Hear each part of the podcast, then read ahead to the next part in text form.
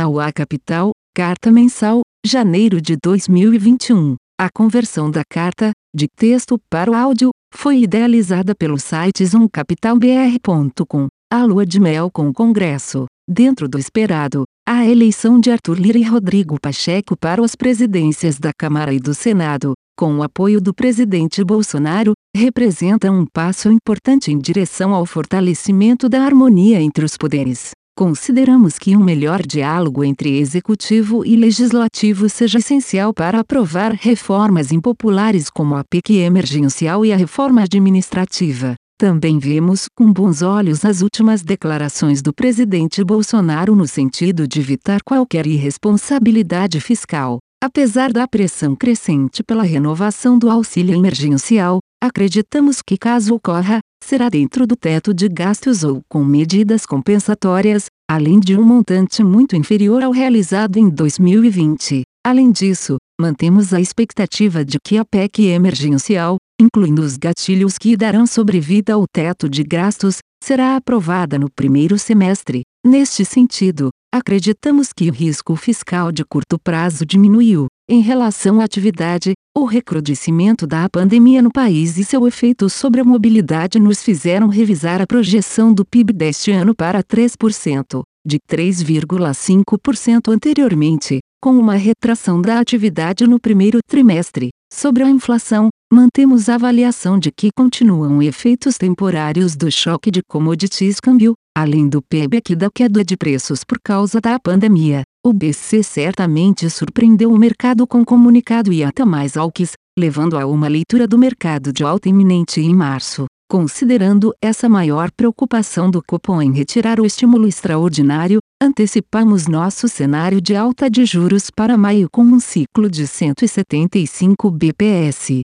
levando a Selic para 3,75% no final do ano. Covid desafia cenário no início do ano. Novas variantes do novo coronavírus, descobertas no Reino Unido, na África do Sul e no Brasil, trouxeram cautela para os mercados globais em janeiro. Até o momento, não há evidência que a eficácia global das principais vacinas que estão sendo distribuídas seja significativamente afetada por essas mutações. Dessa forma, nossa expectativa de que o crescimento global irá reacelerar vigorosamente ao longo do primeiro semestre está mantida. O processo de imunização da população mundial começou em velocidade lenta, com menos de 2% da população global vacinada até o momento. Esperamos que haja significativa aceleração do processo nos próximos meses, à medida que a logística de produção e distribuição é aperfeiçoada e novas vacinas são testadas e colocadas à disposição da população.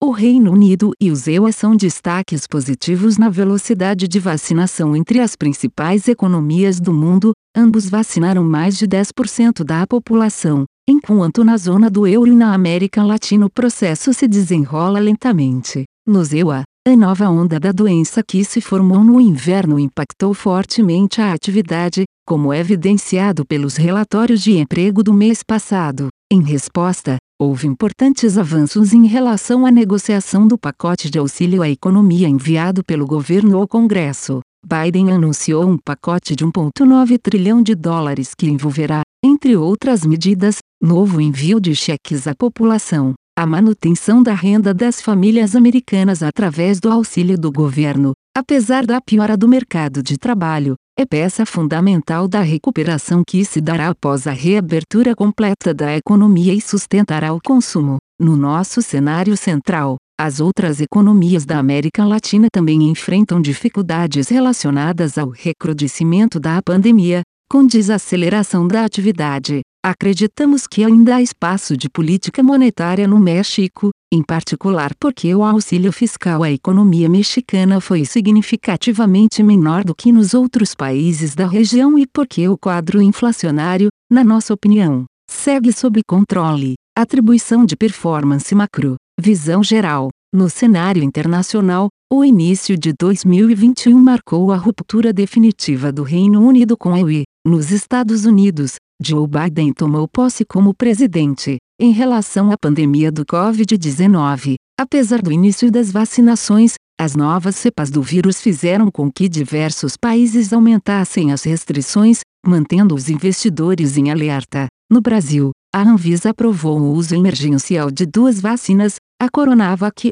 do Instituto Butantan e a AstraZeneca, desenvolvida pela Universidade de Oxford com a Fiocruz, e os estados já começaram a divulgar os calendários de imunização. No cenário político, a disputa eleitoral no Congresso e as questões relacionadas ao orçamento fiscal foram os assuntos de destaque para o mercado. Principais posições: tivemos retornos positivos com as posições levemente aplicadas na parte curta da curva de juros nominal, posição levemente aplicada em juros chilenos e com a posição vendida em rublo russo. Do lado negativo, as posições compradas em bolsa local e offshore, US, comprada em real contra dólar e comprada em peso chileno afetaram o desempenho do fundo. Atribuição de performance macro sistemático. Neste início de ano, nossos modelos apontam que existem assimetrias interessantes para 1 posições compradas em ações de consumo interno e utilities,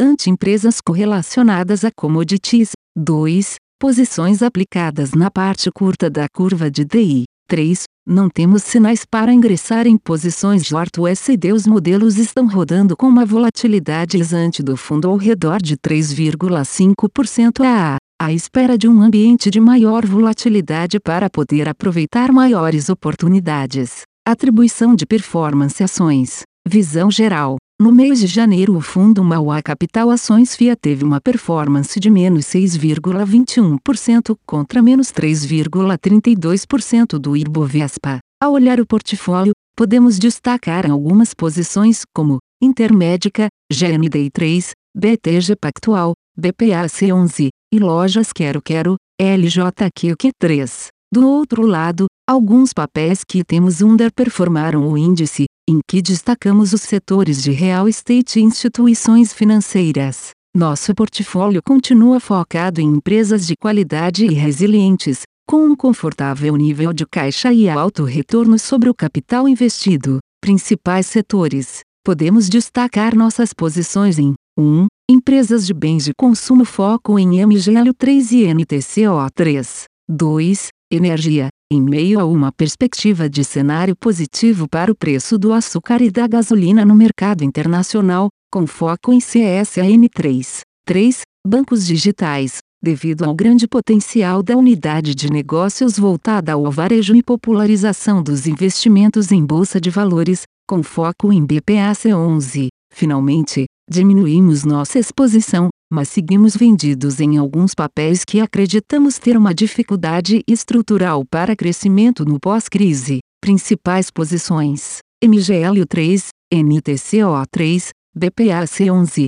CSAN3. Atribuição de performance e crédito. Visão geral. Iniciamos o ano com uma boa perspectiva para a classe de ativos, com mais um mês de performance positiva. As curvas de spread de crédito AA até apresentaram compressão em toda sua extensão. Nossas alocações em instrumentos bancários apresentaram comportamento difuso, tendo sido impactadas devido a custos de transação mais elevados no mês. Tal impacto foi parcialmente compensado por alocações em bancos médios. Os demais segmentos tiveram contribuição neutra no mês. Após o movimento de redução de risco da carteira em dezembro, seguimos com um nível de caixa mais elevado, o qual iremos cuidadosamente alocar durante os próximos pregões. Ao analisarmos os fatores de risco de mercado das carteiras, seguimos com a duração equivalente dos papéis, com uma composição entre juros reais e CDI. Continuamos monitorando frequentemente o ambiente político para correto manejo das exposições do fundo. Seguimos muito confortáveis com a alocação de riscos de crédito do portfólio,